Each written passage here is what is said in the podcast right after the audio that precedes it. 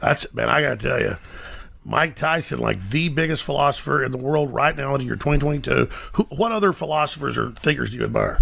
Uh, Carl Jung is really awesome. Oh yeah, And even though people just think this is stupid, Nietzsche is really awesome. Mike Tyson is just like me. He's my boyo. Bet you Mike Tyson watches this YouTube channel. He watches this YouTube channel and he's like, man, these two philosophers that this wild Irish man is banging on about, what? They are something else. They are blowing my mind. So here's the crack. Let's give Mike Tyson some information about Nietzsche. Let's teach Mike Tyson and you filthy boyos. Let's teach you what Nietzsche meant when he talked about Dionysus and Apollo. Because this idea is one of the most magnificent ideas that Nietzsche produced, and it so brilliantly explains our situation in the West right now. So, first, what I'm going to do is I'm going to show you how Dionysus and Apollo manifests in music, and then I'm going to talk to you about how this has a consequence for culture and how this matters so much to our current situation, where a lot of people are saying, What the hell is going on? Why is the culture gone so crazy? What's happening here? So, first, we're going to play a game of Spot the Difference. I want you to watch this piece of classical music and notice as much as you can about it.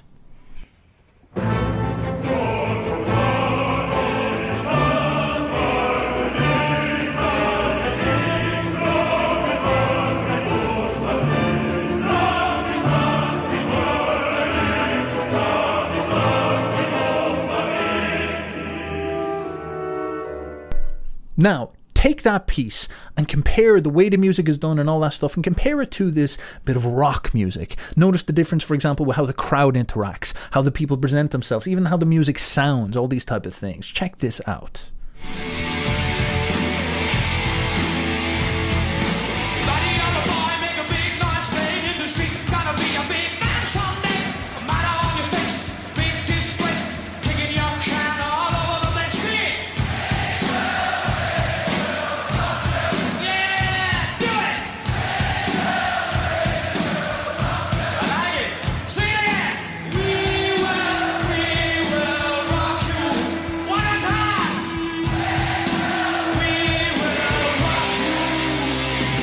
So I'll give you a hint. I'll give you an out here.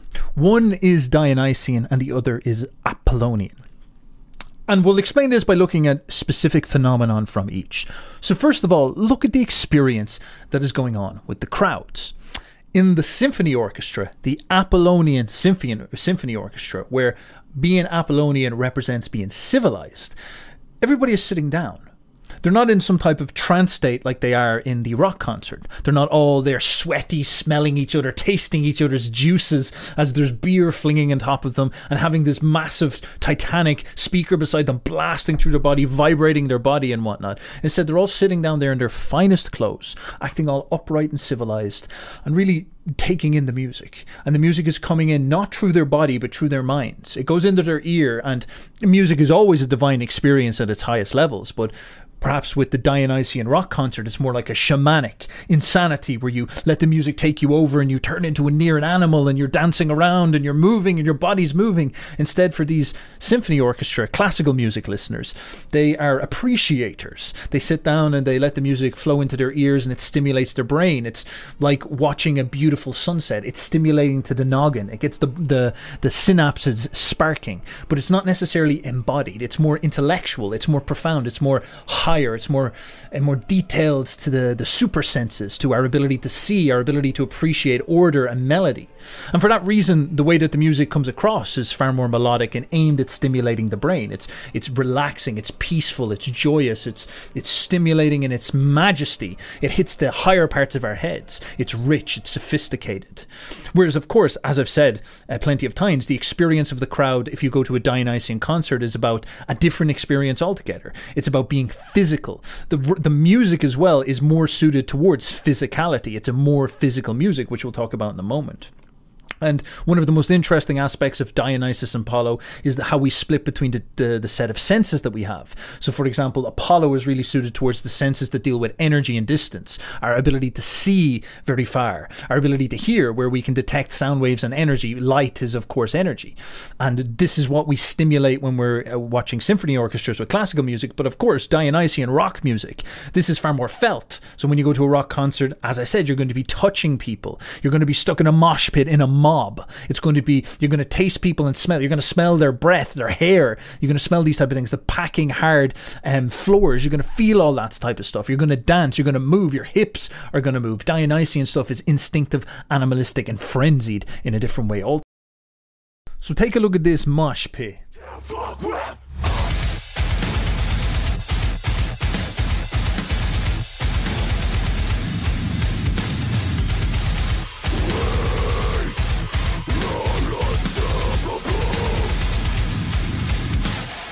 The next thing I would draw your attention to in regards to the music is, of course, the style of music, how the music comes across. So, for example, Apollonian Symphony Orchestra music, again, is very geared towards the higher senses, the senses of energy, and the senses of order and detail.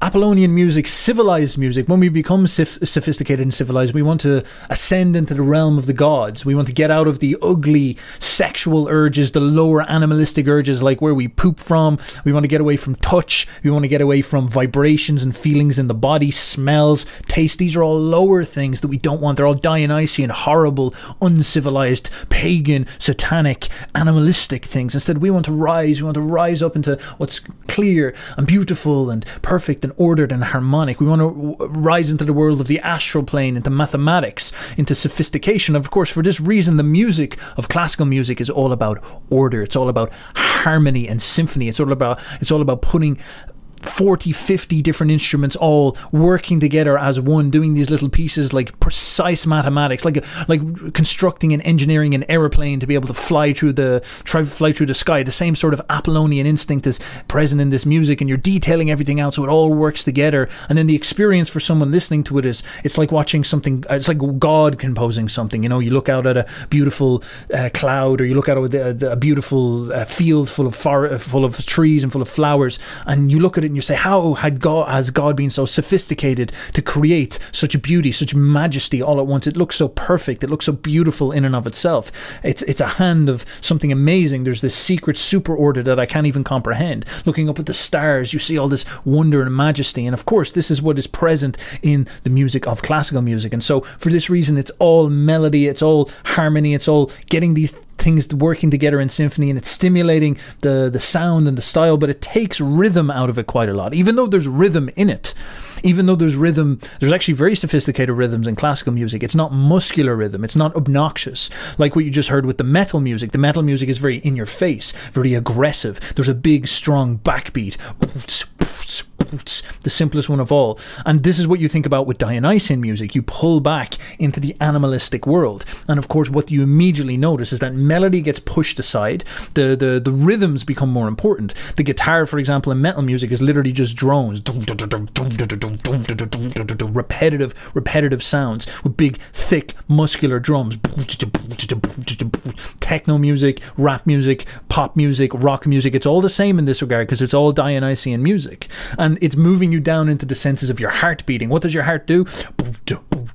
Inside your body. What do you do when you feel your blood moving, feel your heart doing? You dance. What does an animal do when it runs? Its heart gets louder. When you run, when you move, when you get energy moving through your body, what happens to your heart? You hear it go in your chest further everything lower starts to get celebrated. The, the you want music that stimulates movement. You want music that gets you going gets you vibing gets you gets you gets you feeling it inside your body. So to get your body moving so you get sweaty so you get touching people. It's like sex in the sense that it's rhythmic it's intense it's passionate. It gets your heart rate up. There's smells there's taste it's intense there's slapping. There's all sorts of crazy shit going on. There's slapping Steph? Really? No I'm an Apollonian love maker believe me there's no slapping. I, it's missionary only when it comes down to me. That's how it works. All right. I just sit there and I like, you know, cross, uh, do my sign of the cross and I just get it done. I get it done as quick as possible, purely for fertility purposes as well.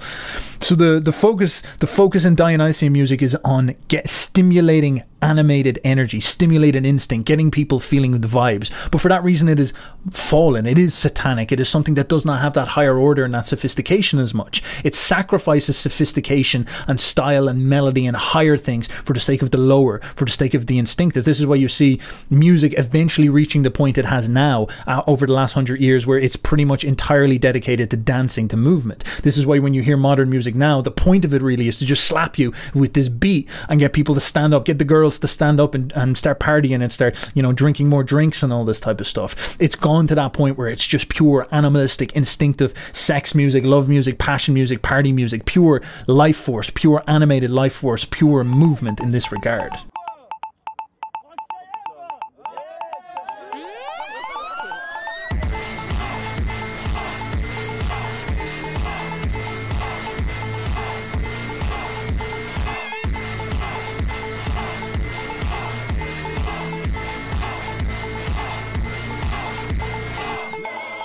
Now, of course, because of this, there's a very profound stylistic difference in how this music is made, how the musician experiences the music. So, for example, if you're in a symphony orchestra, you're going to be reading.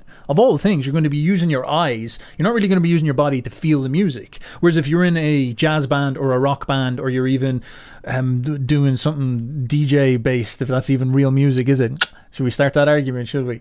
Um, you're not going to be you're not going to really be too intellectual about it. You probably won't even be able to read music. You'll be vibing with each other. Two guitarists stand up and they start to jam and beside each other. They start to play music together and sort of say all right this is what's going on. This is i'm feeling i'm feeling where you're at. We're improvising. We're playing it on the fly.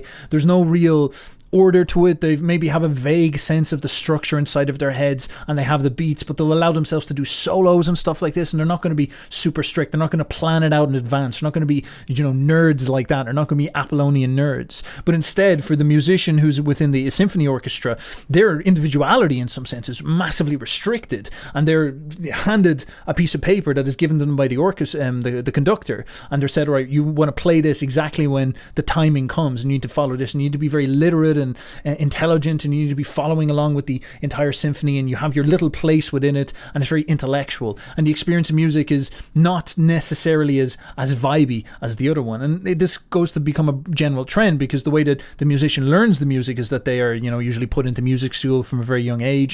They are taught this incredibly sophisticated ordering experience and it suits the type of person who's very studious is very academic experience. They become very very good at like reading music and stuff like this but it might not be necessarily as expressive as say for example if they said fuck you the school dropped out of school and went and joined a band or something like that. And then they went and they just you know made music based on what they feel. Very Dionysian and that. And then they went and became a chaotic member of the world doing on this. But of course the downside of being Dionysian because this is an important thing to keep in mind is that you can't really create things of great sophistication. Dionysian stuff is always a race to the bottom. It's always a race to the most impulsive and instinctive experience that's possible Whereas this ability to create reading music, to create music that can orchestrate a huge amount of people to play all in synchronicity and all at the same time, this gives us the ability to create super high quality works, works that stand the test of time and really hit us as like something where humanity reached nearly close to God. You could say where humanity reached one of its Apollonian civilized peaks, because that's what G- uh, Apollo is. He is the god of ideals, he is the god of the heights, he is the god of sophistication and super intelligence. He is the god of perfection.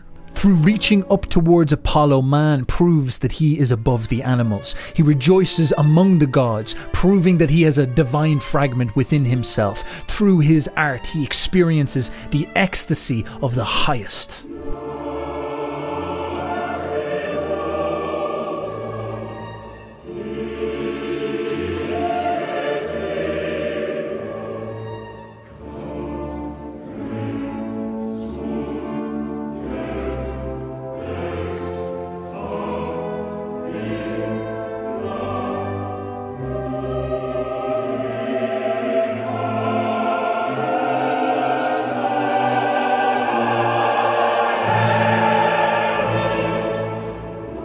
And now we get to the creators of the music, the composer versus the band. Okay, so think about what happens when you are a composer, how the con- composer orchestrates himself, and think of this culturally. Think about the vibes in society where they would permit you to stand up as a, a male on top of the orchestra as the rational ordering man who came up with this vision, like God, who came up with the vision of how the world should work, how the reality should work, how the symphony should work, and you hand out this script to all these other untermensch, these plebs, these people lower down in the hierarchy, like a brain operating a body. I guess I shouldn't speak with the language of disrespect because the, the brain obviously needs the body as much as the body needs the brain. So it, there's a symbiotic relationship going on here. But the brain, the conductor, gives orders. It's the king, it's the high priest, it's the brain, it's the noggin, it's the cerebral intelligence, the rational mind, God giving orders to the, the, the underlings, the, the angels, the, the body beneath them, the cells beneath them, and commanding them what to do. And he doesn't actually play an instrument himself, which is amazing when you think about it. You know, he doesn't even touch the instruments with his hand. He simply conducts entirely. He is the pure leader, just like God. He's not a part of the song. He's outside the song, controlling the song, and he's the creator. He's the mover, but he's not part of it. And this is exactly what an Apollonian style of music would represent itself as. It is outside. It's a, a divine entity outside controlling and ordering, but not actually a part of it. It's absolutely fascinating. And of course, this goes along with the society of the time where everybody, you know, we lived in a strict hierarchy. There was the church above, and then there was the kings, and everything was extremely hierarchical, and everything was ordered, and everybody had their place and all this type of stuff. It was very suitable to the time. And there was no one standing out there in the middle of the song doing a guitar sto- solo, freestyling, improvising some type of jazz, um, jazz saxophone, because that was silly.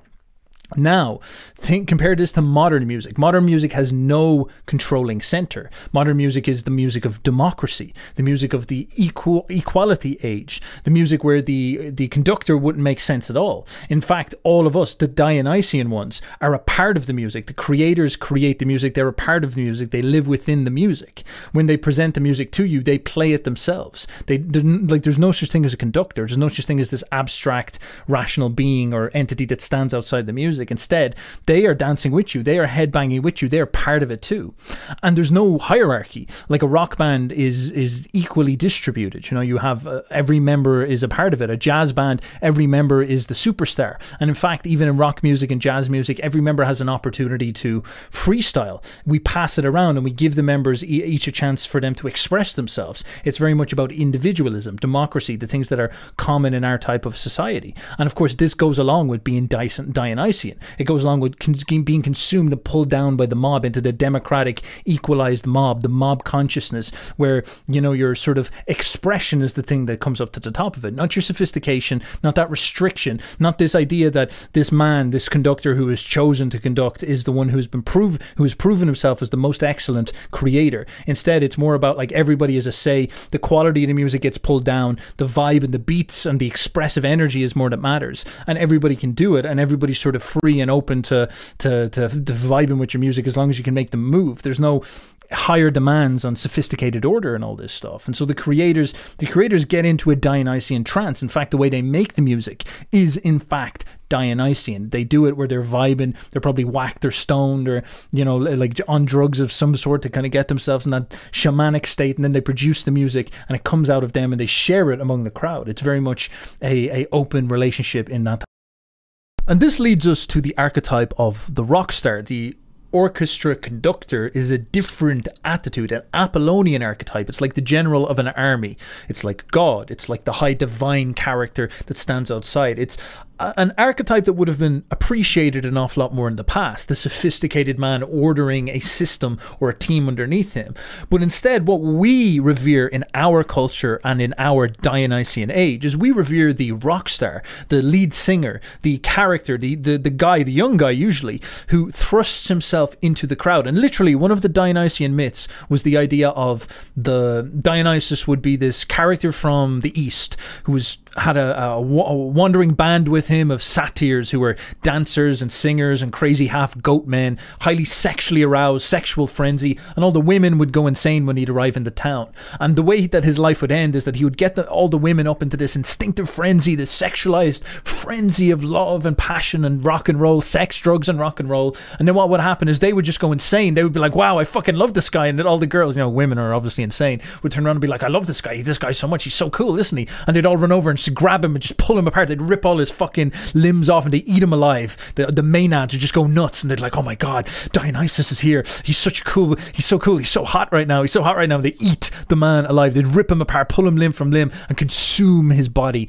and just go like animals. They, they eat him. They eat him out of pure love and passion.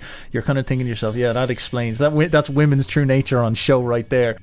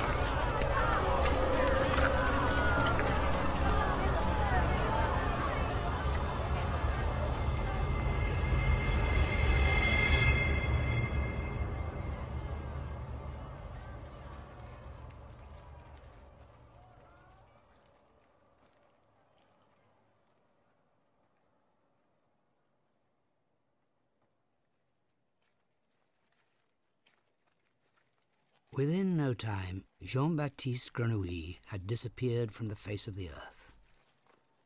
When they had finished, they felt a virginal glow of happiness. For the first time in their lives, they believed that they had done something purely out of love.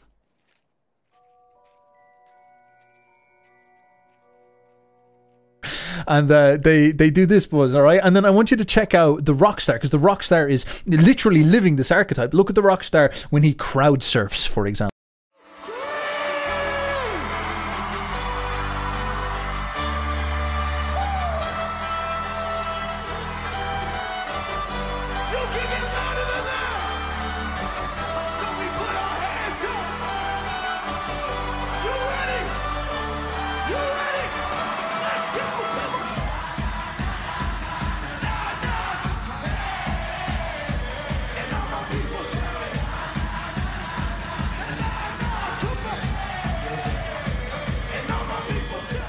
Now, this finally brings me to the point and the reason why this idea from Nietzsche was such a big deal. Because Nietzsche often said that we are entering a Dionysian age, that the new god is the god Dionysus. And a lot of people are sort of like, well, what the hell does that even mean, Nietzsche? What are we going to strip butt naked and run around dancing and all this type of stuff? It doesn't quite make sense. And of course, a lot of people talk to you about Nietzsche have low IQs and they're book copers. They don't have the natural charisma, natural magnet- magnetism, the natural anima that I possess because I've lived the life of a complete person of an individuated man. Oh Jesus, maybe I shouldn't start saying stuff like that. I'll get struck down by lightning. Jung above in heaven will strike me down for for hubris if I'm not careful.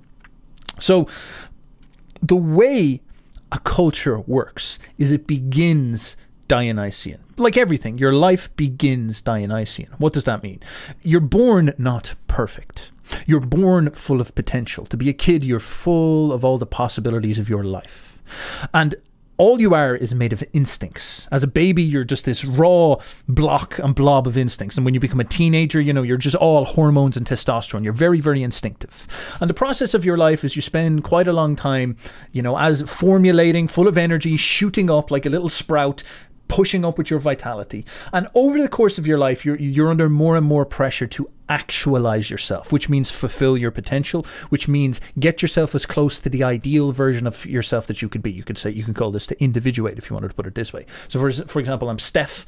I am blessed with a very strong imagination. And when I was young, that was vitally powerful within me. It was, it was absolutely shining inside of my mind. And the struggle of my life, the war of my life is to try get the most out, milk that imagination for everything it can so I can leave my impression, leave my legacy upon earth. And once I hit my peak, once I go and I produce um, maybe the greatest set of ideas or set of works that I could ever possibly produce, that's sort of my Apollonian moment. That's when I've hit my peak, my pinnacle. And what will happen is it will sort of all be downhill from there. I'll be past my best. I'll, I'll have achieved what we call apotheosis. I'll have become divine. I'll have become eternal. This is the old Greek idea. I will have left my legacy, which would have made me immortal, which would have put me beyond the animalistic world of death and, li- um, and life and forms and passing away. Very interesting idea.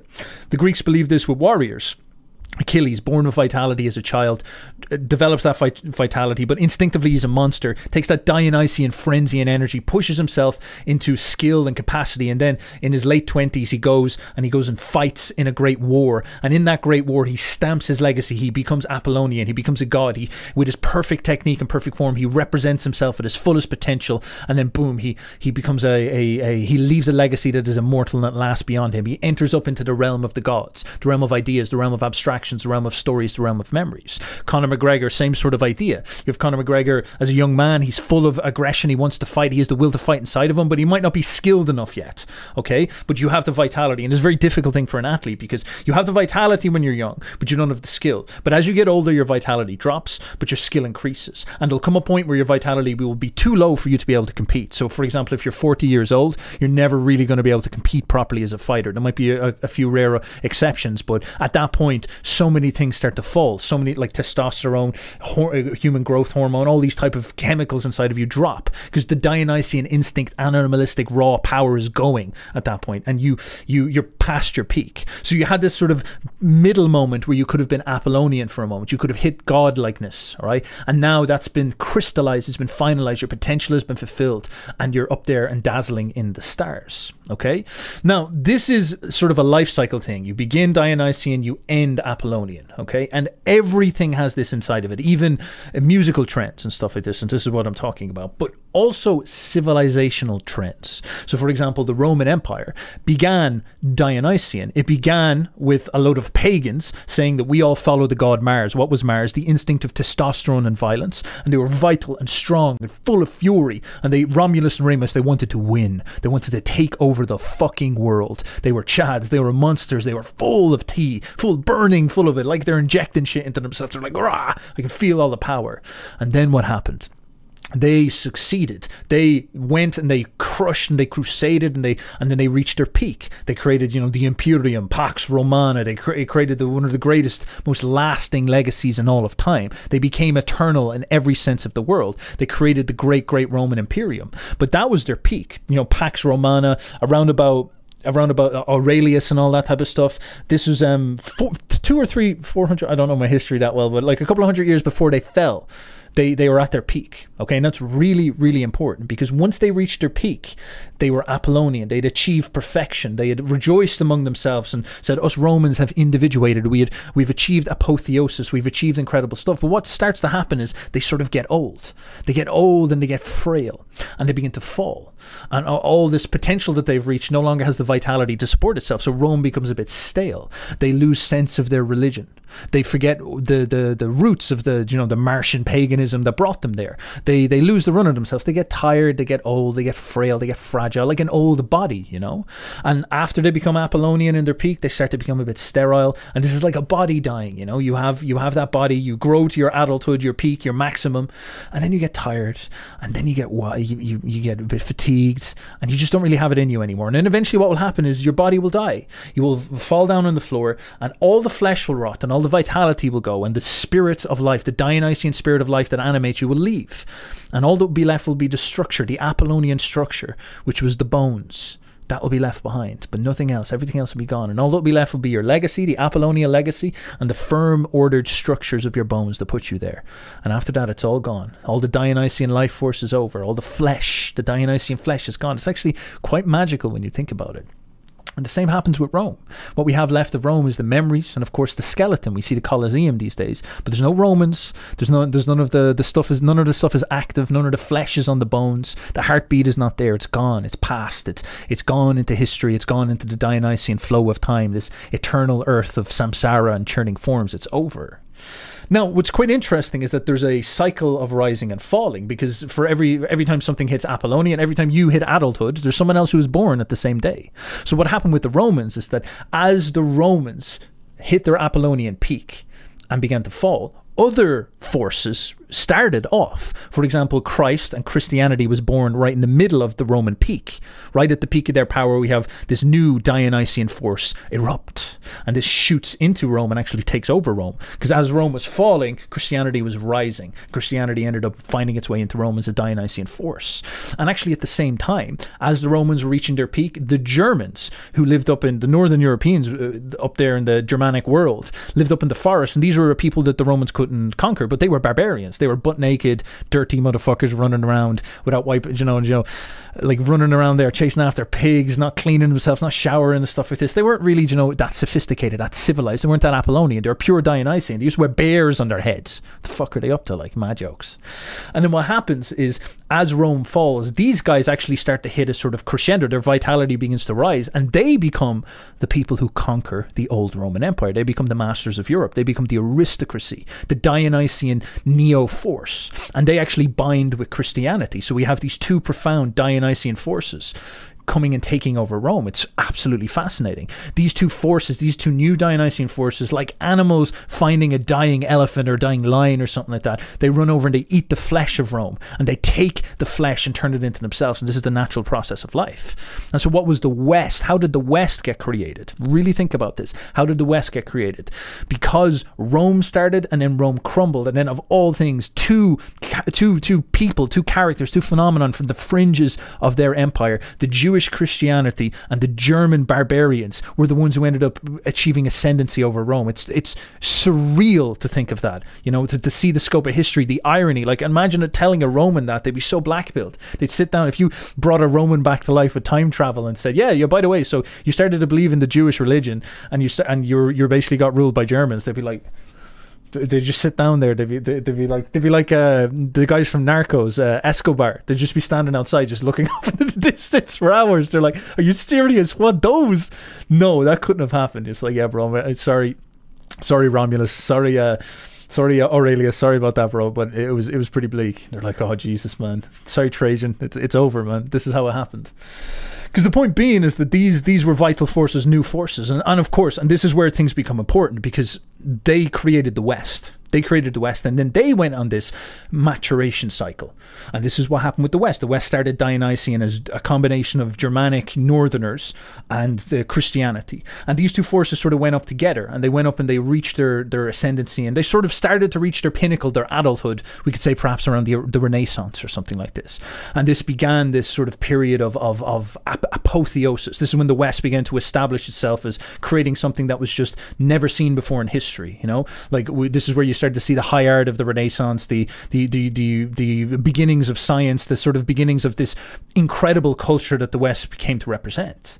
Now, Nietzsche was hyper conscious of this because Nietzsche saw all this, and Nietzsche was sitting in the 19th century, essentially at the be the very absolute peak. This would be like you know the athlete at 35 years old. He's he's just after beating everybody. He's world champion, and he's standing there, and he's like you know you can imagine uh, Conor McGregor or Floyd Mayweather. You know, he's like he's after he's just a world conqueror. He's just achieved incredible things, and this is literally what the Europeans were. They were world conquerors. Their Dionysian power had now been fully ap- uh, turned into the Apollonian power, and this is the point I'm trying to make here. When you look at all this, is that a lot of this classical music that we're talking about came from this situation. A lot of this classical music was them expressing themselves at this this Apollonian sophistication, because the Europeans understood themselves in an Apollonian way. We are incredible. We are the masters of the entire globe. And this music of theirs was a representation of that. We are rational. We are aligned with God. We are sophisticated in this way. Because classical music actually followed this this this trajectory. Classical music was not always like this. It evolved just the same. It had its roots in a more Dionysian state. It was sort of like an, an awful lot of it was like folkish music, and it sort of evolved through. And the church, the, the folkish music of the Germanic people, combined with the church, combined with many other influences. But it began a little bit Dionysian and disorganized, and it rose up and it reached a peak in that sort of 18th 19th century. That's when it really started to just click started to hit and started to show you something that was perfection something that's going to leave a legacy that lasts forever. There's an immortality to that. No matter whatever happens to the west people will look back in that period like they look back in rome and be like there's something achieved there that was never seen before in history and might never be seen again symphony orchestras there's something else. There's something there's something perfect about them. All across the world people look at those and they look at them as an achievement. Beyond it just it's it's it's mind-blowing like what what was pulled off there. Was just so perfect and beautiful so sophisticated and it's so difficult to get that stuff correct. And of course Nietzsche was sitting there in the midst of this in Germany where a lot of almost the majority of this stuff came from because they were the sort of people that were at the center of the west. They were the the, the center of Europe the Holy Roman Empire and what happens is Nietzsche sits around and he looks at all this and he sort of says, "Man, we're we're like we're the 36 year old athlete, you know, like this is this is this is over, you know, it's it's amazing, but we we're all very proud of ourselves. We've won the world champions, but." Bro, this is going like like it can't, it doesn't have any legs left. Our vitality is essentially gone, and it's all going to start to implode. It's all going to start to crumble. It's all going to start to fall down. And and what's going to happen next is that like this isn't going to last. Like there's going to be a new energy that comes. And this is what he meant by this whole god is dead thing. And people really struggle to understand this because i'm the only legit motherfucker who's the, the, the brain because i don't read the books i just like you know i just listen to youtube videos about it that i myself make and then come to conclusions based on this. He, he he's sitting there and he's saying to himself all right well this apollonian like god is an, a representation of that apollonian divine place. Christianity had reached its peak in this culture. The germans had reached their peak in this culture. And he's like it's over. They're done. The vitality is gone. They're going to have to fall before something new comes. And so he makes this prediction. He says god is dead. And we're in this stage now where this Apollonian West is going to crumble all around us, and we're going to be thrust into a chaotic period for two to three hundred years. And during this chaotic period, it's going to be like the fall of the Roman Empire, where everything is going to fall down. And what will happen is the instinctive Dionysian energies will be the things that favor us, because when you're at that Apollonian peak, you're doing very, very like the athlete. But then when things go cha- chaotic and crazy, you sort of have to rely on your instincts. You can't rely on vision and and hearing when, for example, there's an explosion going on or you're in stuck in a rainstorm. You have to get down on your knees and feel to the floor and find your way around. So he was saying that for the next 200, 300 years, there's going to be this madness, this chaos, this insanity that goes on around us that we need to find our way through. We need to feel our way through. This is what we need to do. And what's fascinating is that he said that this Dionysian force will be ever present. It will appear in everything, and it, and it does. It appears in all forms across culture. And one of the most significant ones, as I've pointed out, is music. You can see it directly happen in music. We move from this big Apollonian, sophisticated, with all these traits that I talked about, into this Dionysian approach to music. This approach to music where the rock star rises up as someone preferable. We go for smaller. We don't focus on sophistication anymore. We focus more on uh, on impulse, on instinct, and it's very much a zeitgeist thing, a signal of our times. All of our music is dominated in this way. Our music music is in some sense simpler, more Dionysian, more instinctive, more aggressive, and this is the direction that we're going with all this stuff. And this is a very profound thing to see when you see it because it's almost like Nietzsche predicted that destiny for us. A lot of people say that our modern culture is degenerate, and this is absolutely true because we are, in some sense, degenerating and we're waiting. We're in this sort of half limbo state where we're waiting for new Dionysian energies to, to, to wake up. And what will happen is there'll be some clear winners, there'll be some clear Dionysian forces that leap forward and claim the world for themselves, claim the West for themselves, claim reality for themselves. And these forces will end up consolidating themselves, just like the Germans did when Rome fell. They'll end up grabbing hold of whatever the, the, the carcass of the West is, and they'll claim themselves and they'll they'll begin to individuate themselves, and eventually they'll go on an ascendancy that will lead to their maturation and their apotheosis and a statement of their power, an expression of their magnitude, and they'll lift themselves up into the divine. But where we stand is we're actually at the start of that process. We're back where the Germans were. And an awful lot of people are sort of like, oh, go I want to go back. I want to go back to Christianity. I want to go back to the trad world. I want to do all these type of things. I want to go back. It's like you can't go back. You can't re- rewind the clock. That's not how history works. I'm sure there's lots of Romans who wanted to go back to the glories of old paganism, the old Roman army, but it just didn't work like that. Christianity was their destiny. The Goths, the Germans, these motherfucking barbarians, blonde barbarians from the north, they that was their destiny. They were the ones who were in ascendancy. And we're in the same situation now where you have to start looking around and say, where's the vital, animated, Dionysian instincts rising out of us, out of the chthonic world? Who has the power? And if you can't see many people with the power, do you have the power? Can you find within yourself the Dionysian impulse? Are you able to find that within yourself? Because that's going to be the thing that carries you. But the final important thing. Don't fall for the trick because you'll see an awful lot of the cultural trends is like completely go Dionysian. Go Dionysian and just dissolve, dissolve into the the, the, the, the the blob of current life and all this. And this is what's creating what Nietzsche called the last man. I'll talk about that another time. And it's like, you know, lose all your standards, have no no hope for the future, have no goals, have none of that type of stuff. But no, Nietzsche was saying that we have to first go Dionysian, get into our into our instincts, feel the vibes, get more vital, get more aggressive, fall fall down into the chthonic world, connect again with something vital inside of ourselves, get our bodies on our sides once again. And then we have to understand that we need to use this vitality to shoot up towards something Apollyon. We need to be aiming hundreds of years into the future for something Apollonian, something high, something that is beyond, something that is divine in its quality. Nietzsche loved the Apollonian things as well, but he just knew that cur- our current times was not appropriate for that. And of course, what did he propose? He suggested our Apollonian ideal should be the Ubermensch. And so, in coming videos, I will talk to you about what type of Dionysian forces are out there, what type of powers that you need to find within yourself in order to make the most of the current situation. Because, of course, a lot of people are very worried. This whole Dionysian fall of the West is a real thing. The West is crumbling like Rome was, but that doesn't mean there's no opportunities. As I keep stressing, Rome probably felt like the end of the world to the Romans, but to the Germans, to the Goths, to Christianity, it was a new beginning that saw them rise and create something that stood and lasted a legacy forever. And that is something that should keep you optimistic, and that is exactly what I am. This is what I'm pushing. This is the thing that I'm selling. I'm saying you've got to be white pilled, you've got to be optimistic, you've got to be in favor of it. But you will not be able to take advantage of what's going on unless you are good enough. Most people out there are sufferers of this decadence in culture, of this fall of the West. And for that reason, they are not good enough. They are addicted to stuff, bullshit. They're overweight. They've got all these types of issues. They're not intelligent. They're not. Un- they don't understand how, for example, things like finances work. They don't understand how to be a leader. They don't under- understand how to lead themselves.